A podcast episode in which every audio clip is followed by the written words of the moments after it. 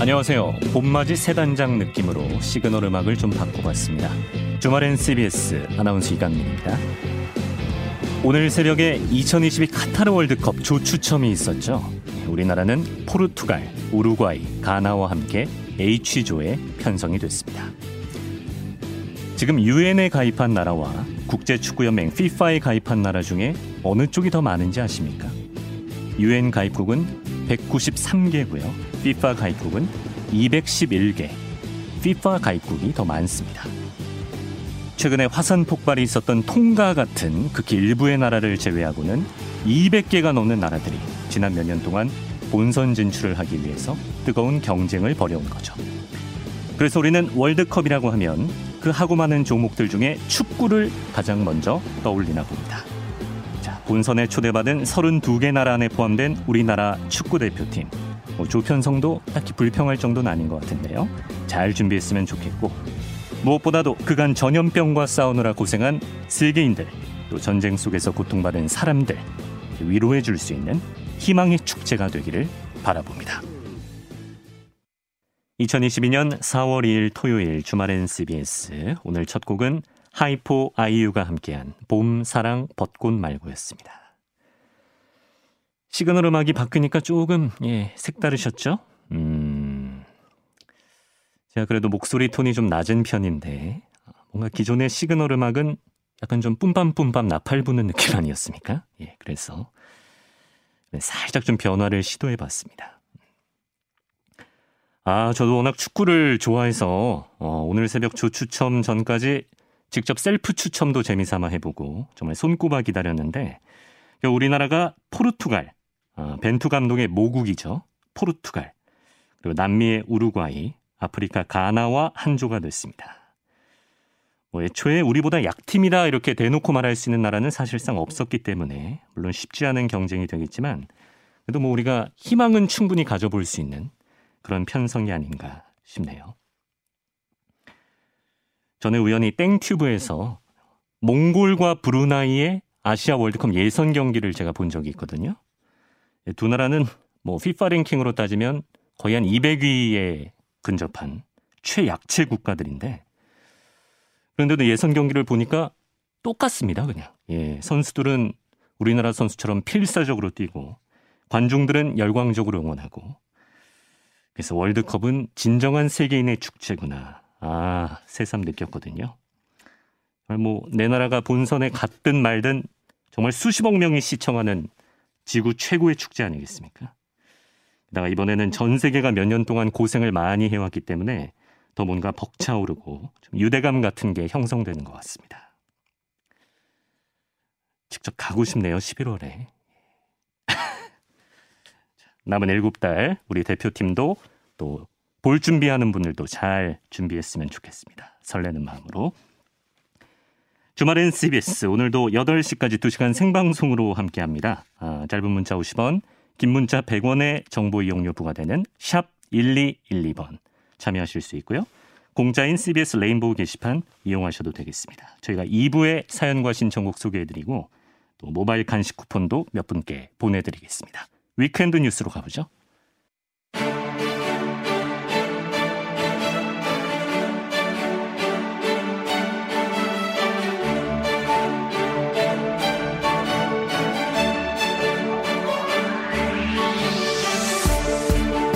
네, weekend 뉴스 오마이뉴스 박정호 기자와 함께합니다. 어서 오세요. 안녕하십니까? 자, 코로나 신규 확진자 이젠 확실히 좀 하향세를 보이는 것 같은데 오늘 발표된 상황이 어떻습니까?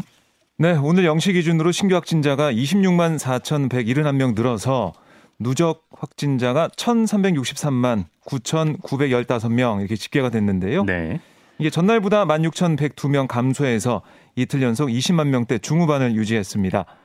일주일 전보다는 7만 1,370명 줄었고요. 음. 2주 전보다는 11만 7,228명 적습니다. 그래서 정부가 이제 판단하는 거는 오미크론 유행이 정점을 지났다. 음. 그러니까 지난달 말부터 서서히 감소세로 전환한 것으로 판단을 하고 있습니다. 예. 아, 뭐 지금 뭐 위중증 환자와 사망자 수는 아직 정점에 도달하지 않아서 이달 초 중순까지 계속 증가할 가능성이 있어요. 네네. 위중증 환자를 보면 1,165명, 그러니까 전날보다 134명 감소했습니다. 지난 26일 이후 일주일 만에 1,100명대로 내려왔고요. 음. 어제 사망한 코로나19 확진자 339명으로 직전일보다 21명 줄긴 했지만 네. 계속해서 사망자가 많이 발생하고 있고 아. 누적 사망자는 16,929명이고 누적 치명률 0.12%입니다. 예. 아, 이제 모레부터 거리두기 지침이 다시 조정이 되는데요. 어, 다음 주부터 2주 동안 사적 모임 인원은 기존 8명에서 10명까지로 허용이 되고 또 영업 시간 제한은 지금은 오후 11시까지인데 네. 자정까지로 연장이 됩니다. 근데 이제 방역 당국에서 이게 마지막 사회적 거리두기가 될 수도 있다. 어, 거리두기 종료를 검토 중이라고요? 그렇습니다. 그 앞으로 이제 방역 수칙에 대해서 뭐라고 하고 있냐면 마스크만 그러니까 실내 마스크 착용만 남기고 모든 이 거리두기 이 규제는 다 어, 사라지게 할 가능성이 크다 이렇게 오. 어. 얘기하고 있거든요. 예. 그러니까 마스크 같은 경우는 가장 손쉽게 실천할 수 있는 수칙이고 비용이나 효과성 측면에서 효율적인 방어 수단이다. 그러니까 마스크 착용을 최후까지 존속시키고 이후 해제 여부를 검토하되 그 전에 이 2주 뒤에는 어, 다 없앤다. 모든 걸 풀어서 음. 영업 시간도 그렇고 또 인원도 그렇고 다 풀 수 있다 이런 음. 얘기를 하고 있어요. 또 네. 하나 제가 기대하는 거는 야외에서 네. 마스크를 벗을 수 있는 음. 어, 그날을 좀 기다리고 있거든요. 근데 좀 어색할 것 같긴 해요. 누가 마스크 벗고 돌아다니고 있으면은 괜히 뭐 내가 움츠러들 것 같아요. 그막 눈길이 예, 좀 적응을 해야겠죠. 모르게 예. 예, 쳐다볼 것 같고. 그래서 어쨌든 민생 경제 어려움이 너무 크다는 점, 국민의 자유권을 침해하는 그런 음. 규제들이 계속되었다는 점 때문에 이제는 풀 때가 됐다. 음. 아, 그리고 뭐 누적 확진자도 1,363만 명을 넘어선 상황이니까요. 음. 이런 것들 백신 접종률도 올라가 있는 상황이기 때문에 이렇게 갈 것 같고 물론 이 조건은 코로나19 위중증 환자가 급증하지 않고 의료 체계 여력도 현 수준을 유지한다면 네. 이런 조건이 붙어 있습니다. 네. 아, 그리고 이제 2주 뒤에 거리두기 조치가 해제되더라도 네. 확진자의 7일 자가격리 의무화 이 기간은 유지가 될 것 같은데요. 음. 이왜 그렇냐면 코로나19의 감염병 등급이 최고 등급이 1등급이거든요. 네. 1급인데 여기서 2급 이하로 하향 조정되지 않는 한 격리 의무는 해제되지 않습니다. 예. 이게 정말 거리두기가 없어진다면 보니까 2020년 5월에 우리 사회적 거리두기가 처음 시작됐더라고요. 그러니까 네. 딱 2년 채우는 겁니다. 그렇죠. 거의 진짜 채우고 끝나는 건데. 예. 아. 과연 박정우 기자와 제가 서로의 하관을 볼 수 있게 될 것인가. 예. 좀 2주간의 상황을 지켜봐야겠네요. 네. 자, 그리고 어제 공군에서 안타까운 일이 있었습니다. 공군 KT-1 훈련기가 공중에서 충돌하면서 어, 조종사 4명이 순직을 했죠. 장례가 오늘부터 사흘 동안 부대장으로 치러지는군요. 네, 어제 오후 경남 사천에서 훈련기 두 대가 비행 훈련 중에 충돌해서요. 학생 조종사와 비행 교수 등 탑승자 4명 전원이 사망하는 사고가 발생했는데요. 예. 빈소는 경남 사천 공군 제3훈련 비행단 기지체육관에 마련됐고 오후 4시부터는 일반 시민의 조문도 받고 있습니다. 연결식은 다음 주 월요일 오전 제3훈련 비행단 안창남 문화회관에서 거행되고요. 유가족 요청으로 빈소와 연결식, 안장식 등 장례 전반은 언론에 공개하지 않기로 했습니다. 네. 이게 훈련기가 뭐 동급 최고 성능을 자랑한다고 하는데 네. 이게 공중에서 부딪혔다는 게 사실 믿겨지지 않거든요. 그렇습니다. 사고 원인이 좀 밝혀진 게 있습니까? 지금 공군 얘기를 들어보면 계속해서 조사를 하고 있다라는 얘기를 하고 있어요. 네. 그러니까 정확한 사고 원인을 규명을 해서 조사가 끝나는 대로 사고 원인을 상세하게 설명하겠다 이게 얘기하고 있는데 공군이 지금까지 밝힌 사고 과정을 보면 네. KT 이 공군기 두 대가 편대 임무 비행 훈련을 위해서 먼저 이루고 했고요. 음. 이어서 계기 비행 훈련을 위해서 한 대가 따로 이루고 했습니다. 계기 비행은 네. 이게 그... 날씨가 안 좋을 때를 대비해서 네. 조종사가 계기판만 보고 운행하는 거예요. 아, 그러니까 앞에를 직접 보지 않고 눈으로 보는 게 아니라 그렇습니다. 예, 계기판을 보면서 네, 뭐 안개가 끼거나 아니면 야간, 그러니까 시야가 음. 좋지 않을 때를 대비해서 훈련하는 거거든요. 네, 네. 그 훈련하는 비행기와 편대 임무 훈련 중이던 그 두대 비행기 중 한 대가 아, 이렇게 충돌해서 사고가 벌어진 걸로 지금 어. 파악이 되고 있습니다. 네. 근데 일단 공군은 편대 내 충돌이 아니다 라고는 설명하고 있어서요. 이 계기 비행 과정에서 어떤 일이 있었는지 아니면은 뭐 기체 결함이 있었는지 음. 좀더 살펴봐야 될 그런 상황입니다. 네. 공군에서 이런 훈련 중 사고가 몇 번 있었잖아요. 예, 그래서 그렇죠. 발생하는 게참 네. 안타깝고 또 순직하신 분들은 영면하시기를 예, 기원합니다. 자, 다음 소식으로 가보겠습니다. 어, 윤석열 대통령 당선인의 대통령 집무실 용산 이전이 추진되고 있는데 이를 위한 예비비 가운데 일부가 오는 5일, 그러니까 다음 주 화요일 국무회의에서 의결될 것으로 보인다고요? 네. 의결되는 예비비는 당초 윤석열 당선인 측이 제안한 496억 정도가 다 반영되지는 않을 것 같고요. 이 가운데 일부만 단계적으로 통과할 것으로 보이는데요. 네. 정치권에서는 1차 예비비 규모가 한 300억 정도가 되지 않겠냐 이런 관측을 내놓고 있습니다. 일부에서는 실무 검토를 거쳐서 이것보다 더 액수가 줄어들 수도 있다는 전망도 제기하고 있는데요. 이대로 일부 예비비가 국무회의를 다음 주에 통과를 한다면 청와대와 윤당선인 측의 협력 속에 어쨌든 윤당선인의 용산시대 구상이 일단 앞으로 뭐 나가는 그렇죠. 전진하는 그런 과정이 된다. 의미가 있어요. 네. 하지만 그럼에도 윤당선인이 5월 10일 취임일에 용산 집무실에 들어가는 건 여전히 쉽지 않다라고 음. 볼 수가 있겠습니다. 너무 촉박하죠. 그러면 통이동 집무실에 좀더 있다가 옮기는 건가요? 그렇습니다. 음. 아, 있다가 뭐 여러 가지 사항들이 좀 마무리가 되면 옮길 것 같습니다. 음, 예. 그 당선인 측에서 제안한 496억 원의 소유 예산 이거는 뭐 어디에 뭘 어떻게 쓴다는 생각인 거죠? 그러니까 이게 세부적으로 보면 국방부의 합참 건물 이전 비용이 118억 원, 국방부 청사 리모델링이 252억 원, 경호처 이사 비용이 99억 9,700만 원, 한남동 공간 리모델링 비용이 25억, 이렇게 496억 원 가량이 필요하다 음. 이렇게 얘기를 했었어요. 경호처 이사 비용이 99억 9,700만 원. 네.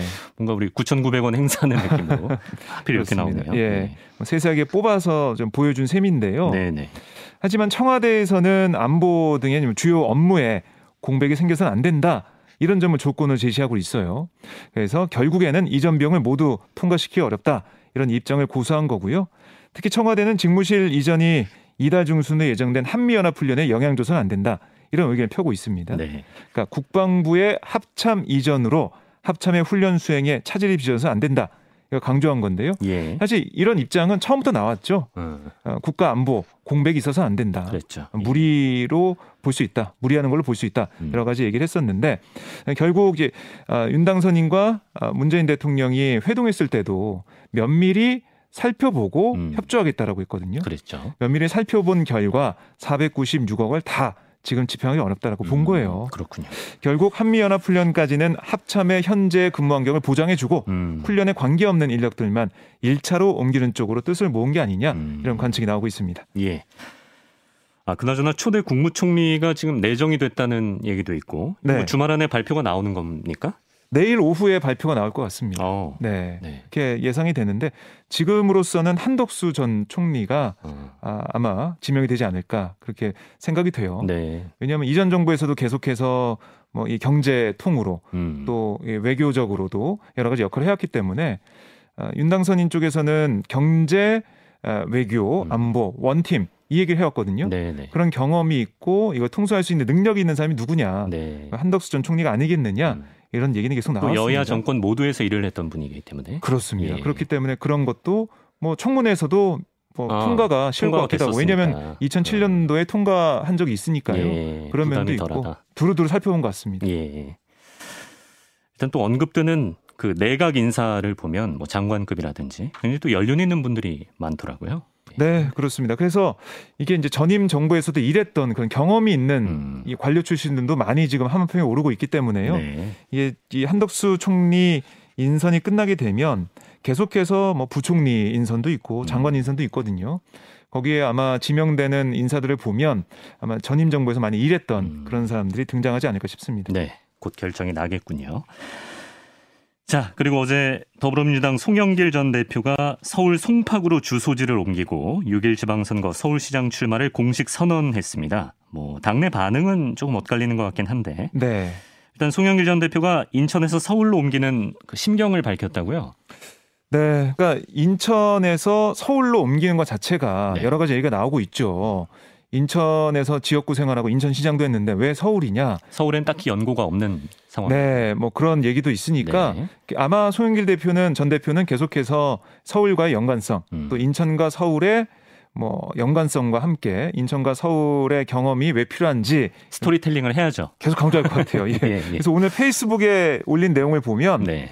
주민등록을 옮겨놓은 송파 거여동으로 가면서 고구려를 세운 주몽의 아내 소선호의 아들이었던 온조와 비류 형제가 생각났다 이런 얘기를 했습니다. 아, 이게 스토리군요. 그렇습니다. 예. 그래서 온조는 남쪽으로 내려와 하남 송파 지역에 한성 백제를 세우고 비류는 서쪽으로 내려와서 미추홀에 아, 비류 백제를 세워서 어. 지금의 인천으로 발전했다. 예. 설명을 했는데, 네. 그러니까 이 인천에서 오선 국회의원과 시장을 지낸 송전 대표가 네. 서울시장에 도전하기 위해서 서울 송파로 주소를 이전하면서 두 지역의 연고를 갖게 된 점, 이걸 강조한 겁니다. 본인이 비류랑 온조 둘 다 하는 거네요. 그런 셈입니다. 예. 역사적으로 어, 네. 어, 이렇게 인천과 아, 서울 네. 사실 이렇게 한 뭐 형제로 시작됐기 음. 때문에 엮는 거죠. 네, 예. 붙어 있는 거다 이렇게 네. 얘기를 하고 있는 거고요. 음.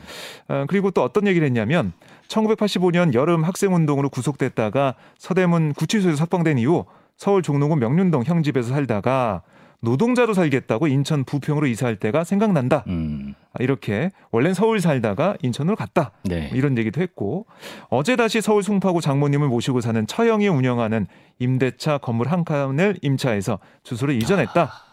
이렇게 또 얘기를 했습니다. 뭔가 입사 자소서 쓸 때 느낌이 납니다. 그렇습니다. 제가 가진 모든 경험들을 다 끌어다가 네, 예, 보고를 계속 이제 온라인에서 하는 거고요. 예, 예. 어, 이어서 이제 주소를 이전하기 전에 인천 계양구 지역위원회 당원 동지들을 차례로 만났다. 모두 쉽지 않은 서울시장 선거 꼭 독배를 들어야 하는지 걱정도 많이 해줬다. 음. 이렇게 적었습니다. 네. 아, 그만큼 결단을 통해서 어려운 지역으로 간다. 이걸 강조한 셈인데요. 하지만 서울을 지역구로 둔 다수 의원들이 좀 아, 집단 반발하는 움직임도 있었어요. 음. 예, 왜냐하면 이 대선이 끝난 지 얼마 안 됐고 네. 그때 지도부 어, 책임진다고 해서 사퇴를 했었는데 전 대표로 예. 아직 명분이 없다. 네, 명분은 어. 부족하고 어. 벌써 이렇게 나올 수가 있냐 이런 얘기도 했고요. 예. 현재 김진애 전 의원이 출마 선언을 했고 서울시장 출마 선언, 음. 박주민 의원이 출마를 검토하고 있어요. 여기다가 이낙연 전 대표와 정세균 전 총리 다른 거물급 인사 차출론도 나오고 오. 있는데 예. 공천 결과도 주목이 되고 음. 서울시장 선거가 어쨌든 이렇게 주목을 받으면서 오세훈 현 서울시장과 누가 맞붙을 것이냐, 음. 또그 결과는 어떻게 될 것이냐 관심이 쏠리고 있습니다. 네. 자, 다른 소식들도 챙겨보겠습니다. 어, 전국 장애인 차별 철폐 연대 전장현과 대립각을 세우고 있는 국민의힘 이준석 대표가 국가인권위원회랑도 각을 세웠다고요? 네, 그러니까 어제 이 전장현이 인권위 관계자들과 한 30분 정도 면담을 했어요. 네. 이 자리에서 박경석 전장현 대표 뭐라고 했냐면 공당의 대표가 여러 가지 의견을 수렴하지 않고 듣지 않고 정말 자기 중심적으로 하고 있다. 이걸 누가 어, 정말 지고 승리하는 그런 문제로 보는 게 문제다. 이렇게 음. 주장을 했습니다. 예. 그리고 이제 면담 이후에 취진 앞에선 이 아는 자 인권이 이 장애차별 조사 1과장 뭐라고 했냐면 네. 이준석 대표의 발언 이후 사회에 미치는 영향들이 혐오나 차별에 해당하는지 그 여부를 좀 돌아가서 관심 가지고 살펴보겠다. 음. 이렇게 얘기를 했거든요. 네. 그랬더니 이준석 대표가 자신의 페이스북에 이 아는 자 과장의 발언을 소개하면서 인권위에서 이준석이 장애인 혐오를 했다고 말 못하니 사회적 영향을 밝히겠다고 한다. 아, 신속하게 해달라 이렇게 요구를 아, 했습니다. 약간 좀 비판 비꼬음의 네, 느낌이 있네요. 음, 지적하는 예. 모습이었고요. 네. 아, 또 어떤 얘기를 했냐면 이 박경석 대표의 배우자이고 지난 3월 9일 종로에 출마한 배복주 정의당 부대표 겸 여성 본부장 얼마 전까지 인권위에서 인권위원을 했다. 음. 그리고 이제 배전 인권위원과 관계가 있는 분들은 알아서 좀 이번 사안에서 회피해 달라 이런 음. 주문도 했고요.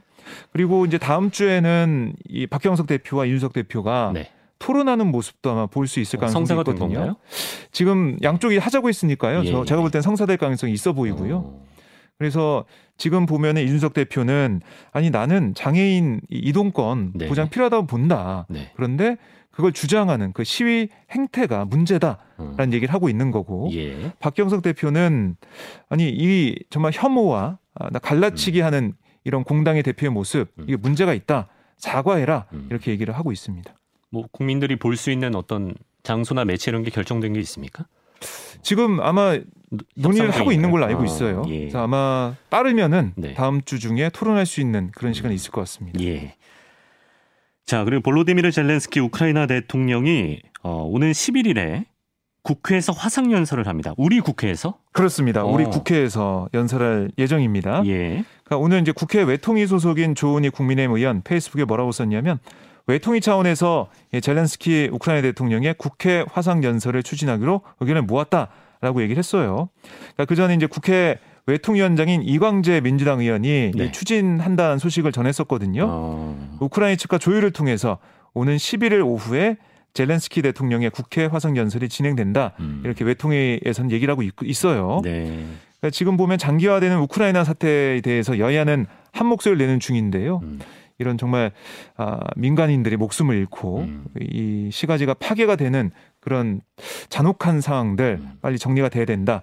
아, 평화 협상이 빨리 진행돼야 된다. 이런 얘기를 좀 하고 있고요. 네.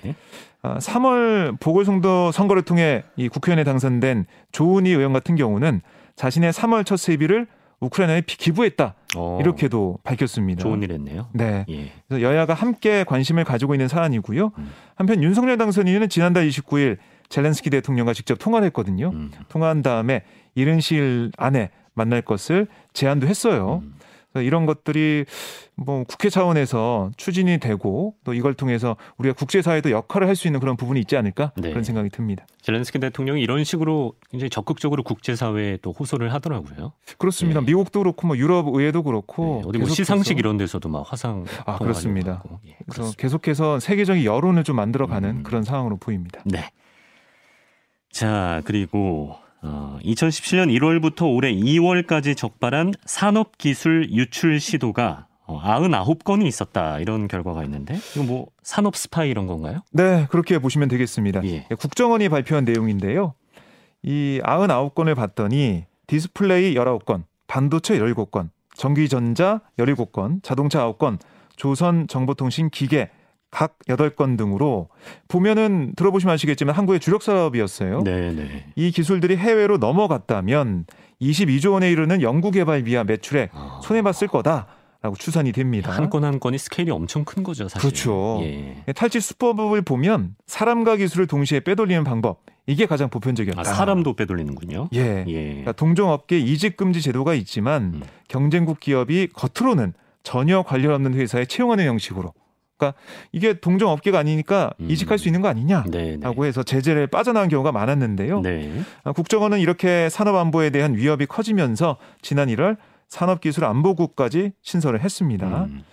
예, 코로나19 사태로 비대면 업무가 늘어나면서 해킹 시도도 증가하고 있어서 기업들과 대응 훈련도 좀 하고 있고요.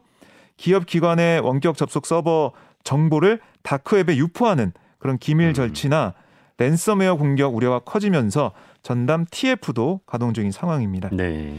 근데 이게 사실 기술 유출 범죄 양형 기준 이것도 상향할 필요가 있다 이런 얘기도 나오고 있는데 손방망인가요? 네, 현행법상 최고 형량이 3년 이상 유기징역이에요. 어. 그런데 실제 재판을 보면 감경 사유가 적용돼서 뭐 집행유예나 벌금형 이렇게 그치는 경우가 많다고 음, 합니다. 그래요. 예. 그래서 좀 손볼 필요가 있다. 이런 네, 지적이 그렇습니다. 있군요. 자, 끝으로 이 소식까지 보겠습니다. 어, 인천의 한 경찰관이 실수로 이제 교통 신호를 잘 지켰어요 운전자는. 네. 근데 불법 유턴을 했다. 이렇게 적발을 했다가 뒤늦게 사과를 했다고요? 네, 그러니까 인천 계양 경찰서에서 발표한 내용인데요. 50대 남성 A 씨가 지난달 29일 오후 11시 15분쯤 승용차를 몰다가 인천시 이막사거리 한 이 건널목 앞에서 교통신호를 지키면서 유턴했어요. 네네. 해당 사거리 도로에서는 정차 신호, 그러니까 빨간불 점등과 건널목 보행 신호 시에 차량을 유턴할 수 있게 되어 있었습니다. 예.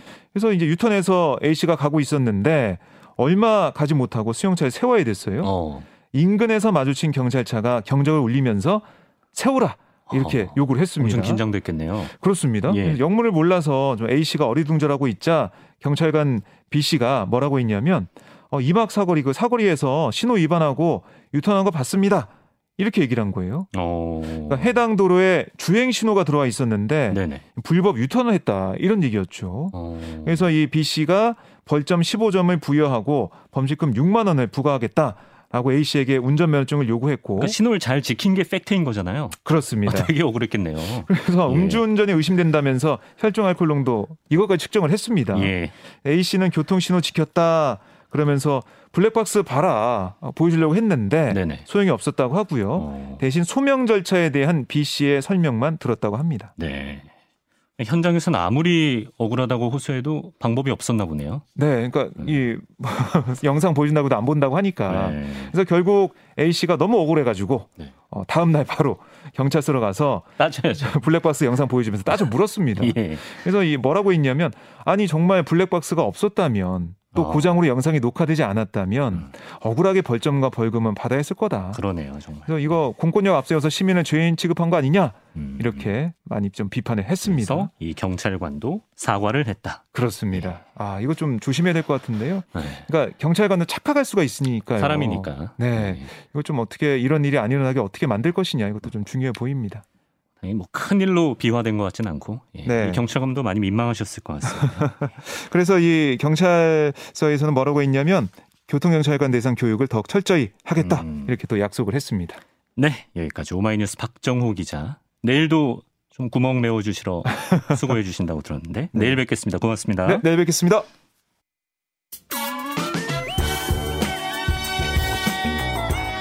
네, 김현철의 왜 그래 듣고요. 인터뷰를 이어가겠습니다.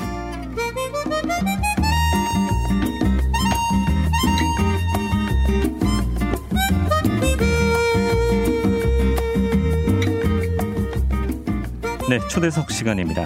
아, 코로나 팬데믹과 함께 우리가 어딜 가든 볼 수 있게 된 물건 중에 하나가 바로 소독제죠. 아, 우리가 하루에도 몇 번씩 손 소독제를 눌러 짜고 뭐 방송국에서도 마이크 주변에 방송 끝나면 소독제를 뿌리고 예, 그럽니다. 또 학교나 어린이집에 확진자가 나와도 교실에 소독제를 열심히 우리가 뿌리는데요. 아, 이렇게 우리를 좀 한결 지켜준다고 생각했던 소독제인데 아, 근데 얼마 전에 한 국제 학술지에 살균 소독 성분에 대한 유해성을 연구한 논문이 실렸다고 합니다. 그래서 오늘은 이 연구를 진행한 독성학 전문가를 모시고 이야기를 나눠보겠습니다. 햇빛도 때로는 독이다라는 책을 최근에 내신 분이에요. 경희대 의대의 박은정 교수님을 모셨습니다. 안녕하십니까? 안녕하세요.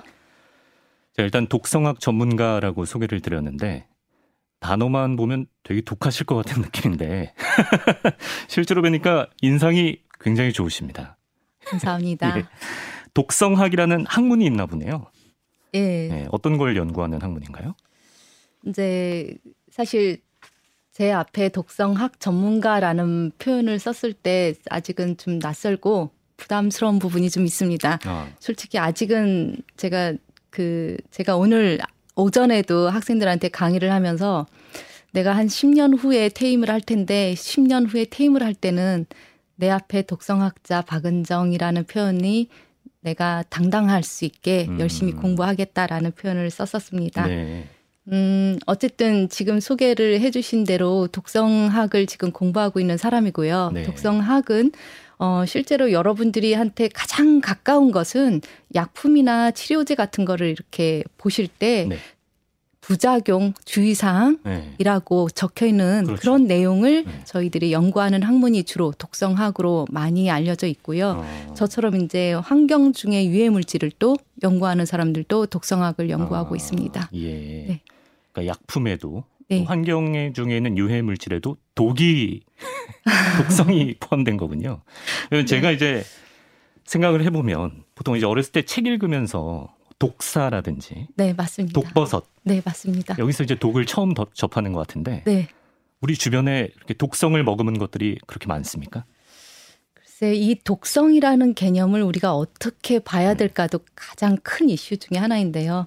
정말 옛날에는 죽고 사는 문제만 독성이라는 개념으로 여러분들이 많이 익숙해졌던 것 같아요. 거. 네. 예. 그런데 어느 순간에 보면 내가 건강하게 사는데 유해한 것들 그게 어. 다 독성이 있는 물질이라고 생각을 하실 하시는 게 맞는 어, 것 같습니다. 네.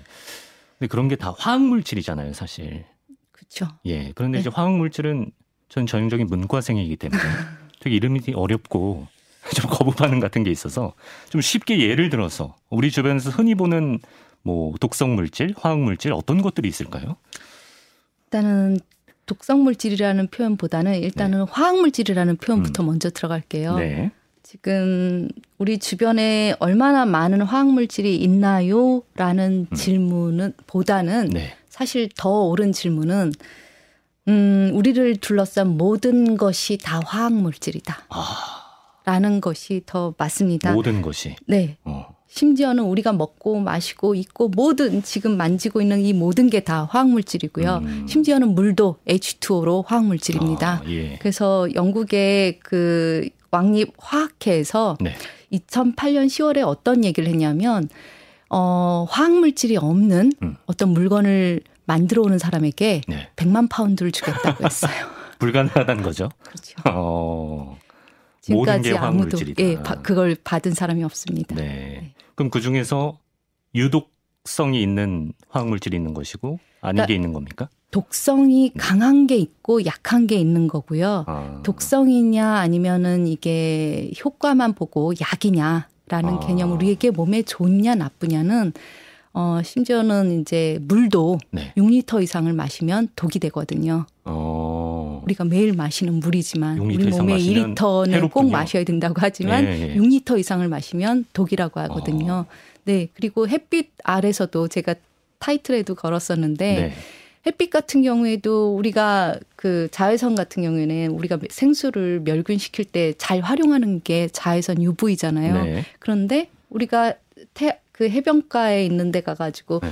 하루 종일 신나게 여름에 놀고 나면은 네. 막 이게 화상 입듯이 까지거든요. 서양의 일광욕 문화 발전한 곳에서는 거기 피부암이 피부암. 많이 네. 발생되거든요. 어. 그것도 독인 거죠, 예, 결국은. 예. 그러니까 우리에게 유익한 그 선, 거기를 아. 지켜주느냐, 네. 그 농도와 시간, 노출 조건이 결국은 약이냐 독이냐를 구분하는 거라고 그 생각을 적정 선을 두고 결국에 독과 약은 구분되는 소위 거죠. 한끗 차이군요. 그렇죠. 한 끗 차이입니다. 동전의 앞뒷면입니다. 앞뒷면이다. 네. 아, 그렇군요. 그럼 그 적정 선을 찾아주는 게 예. 독성학 전문가들이 맞습니다. 어. 저희들이 어디까지가 안전한 농도니까 음. 거기까지는 노출이 되셔도 괜찮습니다라는 표현을 음, 찾아드리는 게 저희가 하는 일입니다. 어. 중요한 일을 해주시는 그런 분들이었습니다. 근데 우리 주변에 이렇게 다 어쨌든 그 독성이란 게 정도의 차이는 있습니다만 다 있는 물건들이라고 생각하면 되게 약간 좀 스트레스 받는 분들도 계실 것 같아요. 내가 어떤 물건을 어디까지 사용해야 되고 뭐 이런 고민하시는 분들도 계실 것 같은데. 네. 글쎄 이제 일일이 생각을 하시다 보면 네. 사실 머리가 아픕니다. 저도 음. 뭐 이렇게 완전히 다 지키고 있는 사람은 아니거든요. 그런데 이제 그것에 하나 하나에 대해서 생각할 게 아니라 네. 우리가 전체적으로 봤을 때 내가 좀 이제 지금 너무 과하게 어떤 케미칼이나 이런 음. 물질 제품들을 사용하고 있는지는 않은가. 네. 내가 너무 그 내가 지금 사용하고 있는 총량이 네. 그러니까 총 노출량이라고 저희는 얘기를 해요. 예. 그게 그냥 봤을 때 보편적인가? 내가 60세, 내가 건강하게 60세를 살아가는 데까지 충분히 건강하게 살 수 있을까? 어. 나를 위험하게 만들진 않을까? 네. 그러니까 그냥 하루를 돌아봤을 때, 어, 내가 오늘은 뭐 이제 화학물질을 만약에 한 열가지를 쓰던 사람이고 예. 뭐 이제 그 커피도 만약에 열잔을 마셨어. 그런데 네. 오늘은 아홉 잔을 마셨어. 담배를 피우는데도 내가 두 갑을 피우던 사람인데 아. 한 갑을 피웠어. 네. 이러다든지. 그러니까 좀 줄이기 위한 아, 노력을 하시는 게 네, 음. 그 그렇게 하시는 게 오히려 더 편하시게 음. 음. 그 건강을 지키는 일이 아닐까, 독성으로부터 벗어나는 일이 아닐까라는 음. 생각을 갖습니다. 예. 자, 그러면 어, 오늘 제가 서두에서 말씀드린 우리가 흔히 요새 쓰는 소독제나 살균제의 어떤 유해성 이런 얘기를 한번 해보겠습니다. 그러니까 이 책을 보니까 교수님께서 뭐라고 쓰셨냐면 코로나 팬데믹 상황을 지켜보며 심리전을 치르는 기분이었다. 이런 표현을 쓰셨는데 이건 어떤 뜻으로 이렇게 적으셨을까요? 글쎄요, 사실은 코로나 팬데믹을 예상한 분은 거의 없었을 것 같아요. 아, 그렇죠. 저도 뭐 전혀 예상을 못했었고요. 음. 근데 이제 사실 그 독성학에 대해서 지금 말씀하셨던 것처럼 많은 분들이 독성 독성 그러면 스트레스를 많이 받으시거든요. 네. 그러다 보니까 이거 몸에 안 좋아요, 저거 몸에 안 좋아요 했을 때 그런 얘기를 들으셨을 때 네. 쉽게 아, 그래요 라고 생각하시는 분들이 별로 없으세요. 아, 그냥 아, 예. 아우 잔소리하네 이렇게 아. 많이 받아들이시거든요. 예. 그러다 보니까 이게 이제 평소에도 그러신데 네. 지금 상황은 코로나 팬데믹 상황은 사실은 지금 안 그래도 내가 감염이 될까? 그러니까 TV로 계속해서 아주 심각한 그 증상의 폐질환을 앓고 계신 분들의 화면은 계속 보고 있고 음. 그다음에 뭐 몇 명이 걸렸다르고 누가 걸렸다르고 얘기는 하고 있고 그러다 보니까 모든 분들이 막 두려움에 맞아요, 떨고 있었거든요. 예, 예. 근데 거기다 대고 제가 아무리 살균 소독제의 위험성을 고민을 하고 있더라도 네. 거기다 대고 얘기를 하면 분명히 네가티브한 게 아, 먼저 왔을 예, 예 거거든요. 그러다 보니까 예. 제가 이제 이 문제를 분명히 근데 저는 이렇게 가습기 살균제 사건이나 이런 걸 통해서 네. 그 이후에 이런 관련된 실험을 하면서 그게 얼마나 지금 심각한 상황인지에 대해서는 알고 있는데 네. 이걸 어느 때 내가 얘기를 하는 게 아. 어차피 제가 얘기를 하는 거는 네. 결론적으로는 여러분들이 좀 도와주세요. 네. 이게 지금 제가 많이 걱정을 하고 있으니까 네. 우리 같이 노력을 좀 해주셨으면 좋겠어요라는 거를 제가 말씀을 드린 거거든요. 네. 협조를 얻어야 되고 공감을 얻어야 되는데 그렇죠. 예. 그러다 보니까 네. 협조와 네가티브한 반응이 아니라 협조와 음. 공감을 얻고 음. 그런 분위기를 만들어야 되는데 어느 때 내가 얘기를 시작을 하는 게 좋을까에 대해서 네. 정말 많이 고민을 했었습니다. 오늘은 그 말씀을 하러 나오신 거죠? 네, 이제 여기까지 모셨는데. 어, 아니 근데 그 가습기 살균제랑 좀 비교를 해 주셨는데. 네. 사실 가습기 살균제 참사는 우리 사회에 정말 트라우마 같은 엄청난 일이었잖아요. 맞습니다. 근데 우리 손 소독제, 살균제에 들어간 성분이랑 그 가습기 살균제 그 유해한 성분이랑 좀 겹치는 부분이 있는 겁니까? 사실 이제 가습기 살균제 사건을 네. 떠올릴 때마다 참 안타까운 게요. 그 내 가족에게 조금 더 깨끗한 공기를 호흡하게 해주겠다는 부모 엄마의 마음 또는 아빠의 마음이 이 가습기 살균제를 사용했던 거거든요. 네. 그랬는데 이게 결국은 어느 순간에 보니까 내 아이가 콧줄과 이 산소통 없이는 제대로 뛰지도 못하는 음. 상황이 된 거예요. 네. 그러니까 분명히 이 효과를 보기 위해서 사용을 했는데 네.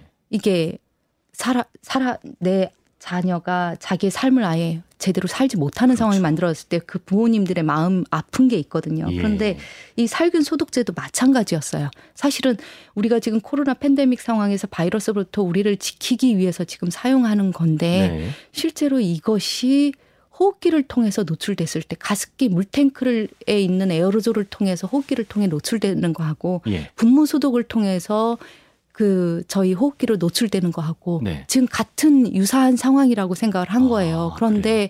이 에어로졸의 상태는 물론 더 다이렉트로 더 마, 많은 노출을 되는 거지만 네. 분무 소독은 또 뭐가 있냐면은 네. 이 아이들이 주로 이제 어 이렇게 물이나 이렇게 토양이나 이런 깊이 애들이 들어가는 게 아니라 네. 얕게 이 토양에 되게 결합하는 역이 되게 강하거든요. 그러다 예. 보니까 사람들이 발 디디거나 이렇게 이게 부유가 됐을 때 네. 다시 저희 호흡기로 다시 들어올 아. 수 있는 아, 상황인 거예요. 그러다 예. 보니까 내가 직접적으로 사용을 하든지 안 하든지 간에 지금 저희가 노출이 될 수 있는 상황이었던 아. 거죠. 그러다 보니까 어쨌든 두 가지가 다 좋게 하기 위해서 효과를 네. 보기 위해서 사용하는 건데 네. 지금 예상치 못한 호흡기 노출이고 예상치 못한 상황이 발생될 수 있는 거고 어. 그러다 보니까 이제 제가 그 가습기 살균제 사건을 미리 예측을 하지 못했고 그다음에 그거에 대해서 나중에 뉴스를 보고 봤던 그 독성을 공부하고 있는 연구자로서 좀 안타까웠던 그런 부분이 지금 이 순간에는 다시는 이런 일은 안 일어나야겠다는 어. 생각을 가지고 어떻게 이제 용기를 내서 제가 예. 이런 예, 일을 하게 됐었습니다. 아니 그러면 이 뿌리는 소독제 그 위해한 성분이 우리 몸에 들어오면 어떤 일을 초래하게 되나요? 그러니까 일단은 네. 이제 폐 조직을 손상을 좀 많이 시켜요. 그런데 어. 손상을 많이 시키는데 첫 번째 그냥 1번으로 제가 이제 선생님들한테 많이 이제 얘기하는 사례는 뭐냐면 네. 코로나 바이러스도 폐섬유증을 일으키고 살균 소독제도 폐섬유증을 일으킨다. 어, 예. 그러면 두 개가 동시에 갔을 때 네. 어떤 상황이 될 건가? 어, 더 위험할 수 있다. 제 예측으로는 분명히 더 위험한데 사실 네. 그 부분에 대해서 실험을 할 수 있는 입장은 아니거든요. 왜냐하면 아. 바이러스 실험을 제가 할 수 있는 상황이 아니니까. 네. 그렇지만 어쨌든 저는 살균 소독제를 가지고 실험을 했을 때 한번 네. 노출했을 때는 괜찮지만 반복적으로 노출됐을 때 이 이 살균 소독제가 폐 안에서 제대로 분해가 안 되고 어, 축적이 되고 축적이 되면서 어. 결론적으로 만성 염증을 일으키는 거 그다음에 그거에 이어서 어떤 만성 폐질환 폐섬유증을 일으키는 걸 제가 눈으로 계속 봐왔기 때문에 예, 예. 더 많이 고민을 하게 됐었습니다. 아, 이게 우리가 매일 쓰는 요새는 정말 매일 쓰는 소독제이기 때문에 좀 배신감 비슷한 감정도 좀 드는 것 같은데 근데 애초에 상품 출시하기 전에 이런 안전성 검사 같은 걸 통과해야 되는 거 아닙니까? 그러니까 이제 이것도 사실 저희가 만약에 이런 코로나 팬데믹 같은 것이 일어날 거라고 좀 예상을 했었다면 네. 조금 더 많이 기, 관심을 기울였을 것 같아요. 음. 그런데 사실 제품을 판매하는 과정에서 호흡기 노출에 대해서 고려를 할 수, 해야만 하고 할 수 있었음에도 불구하고 어떤 그런 것들을 입증할 수 있는 기관이나 독성 시험을 할 수 있는 기관이나 이런 것들이 한계가 있어서 그런지는 모르겠지만 지금까지 나와 있는 제품들의 경우에는 네. 어, 호흡기를 통해서 노출됐을 때 네. 단회 한 번 노출됐을 때든 반복적으로 노출됐을 때든 어떤 상황이 벌어질 수 있는지에 대해서 인증을 받고 검증을 받고 나온 제품이 거의 없습니다. 아, 전부 이제 한 번 피부를 통해서 한 번 발랐을 때 또는 한 번 발랐을 때 아니면 경 입으로 해서 한 번 먹었을 아. 때 이게 안전한가 예. 죽지 않나 예. 죽냐 사냐 여기까지만 주로 실험이 아. 돼서 나왔어요. 그러다 네. 보니까 저는 이제 호흡기 쪽을 많이 실험을 하다 보니까 네네. 특히 이제 이런 부분들에 대해서 제도가 좀 바뀌어야 되고 어. 그래서 이런 회사를 운영하시는 분들 같은 경우에 네. 제가 이제 2019년도에도 사카 암모늄 계열의 폐섬유증을 제가 논문을 발표했었고 예. 20년대는 그분들이 제가 그 얘기를 했을 때 음, 되게 많이 호소를 하시더라고요. 어. 어려움에 대해서. 네. 그래서 그 부분들을 어떻게 하면은 좀 제가 어떻게 그 도와드릴 수 있을까를 또 음. 고민하다가 음. 아, 그러면 그런 시간적 경제적 비용을 좀 줄일 수 있는 방법을 고안을 해야겠다라고 네. 생각을 하고 네. 다시 이제 2021년도에는 다시 그 방법을 도입한 논문을 다시 통과를 아. 해서 그걸 발표를 했고 예. 이번에 같은 경우는 이제 염화벤잘코늄 거기 이제 삭가몬 계열의 대표적인 물질인데 어. 그 물질에 그 반복적으로 노출됐을 때 어떤 상황이 벌 어질 수 있는지에 대해서 네. 다시 한번 노, 이제 논문을 발표하게 아, 됐었던 아, 실험을 겁니다. 통해서 어느 정도 입증이 된 거군요. 예, 네, 실험은 네. 계속해서 예, 네. 입증을 해가고 있습니다. 알겠습니다. 아, 참 시간이 좀 많이 흘러서 그러면 우리가 앞으로도 이제 방역이나 팬데믹이 이번이 끝이 아니라고 하니까 네. 방역이나 청결을 위해서 살균이나 소독의 중요성은 그래도 점점 더 커질 것 같은데 네. 앞으로 소독제랑 살균제를 쓸 때 좀 뭐랄까요 안전하게 현명하게 사용할 수 있는 그런 방법 같은 게 있을까요?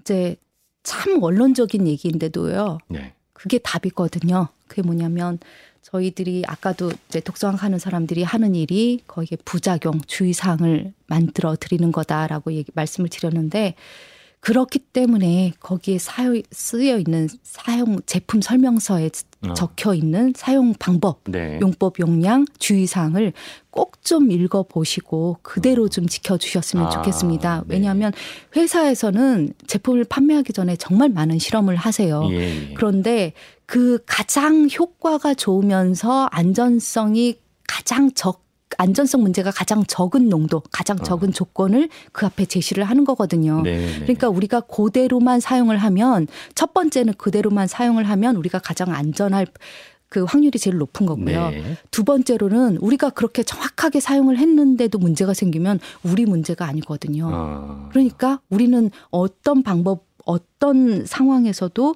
고 용법 용량대로 지켰을 아. 때가 가장 안전한 거죠. 네. 여러 가지 면에서 봤을 때. 네. 그러니까 그걸 좀 반드시 좀 아. 보시고 사용을 해주셨으면 좋겠습니다. 뒤에 자그마하게 적혀져 있는 그렇죠. 전문가들이 그렇죠. 그렇게 적어놓은 거잖아요. 좀, 예, 조금은 예. 좀 키워서 사용을 네. 적어주셨으면 더 좋겠습니다. 아, 그렇죠. 잘 보이게 이왕이면 네. 예, 그렇게 나왔으면 좋겠고 정석대로 사용하는 게 참 중요하다. 네, 맞습니다. 아, 사실 오늘 여쭤보고 싶은 게 정말 많았어요. 뭐, 책에 그 담겨 있는 물티슈 얘기, 뭐, 카페인 얘기 궁금한 게 정말 많았는데, 어, 시간에 좀 제한이 있어서 오늘 여기까지 들어야 될 것 같고요. 다음에 또 시간을 내주신다면 조만간 또 모실 수 있는 기회가 있었으면 좋겠습니다. 예. 감사합니다. 네. 책 햇빛도 때로는 독이다의 저자이신 박은정 경희대의대 교수와 오늘 이야기 나눴습니다. 말씀 고맙습니다. 감사합니다.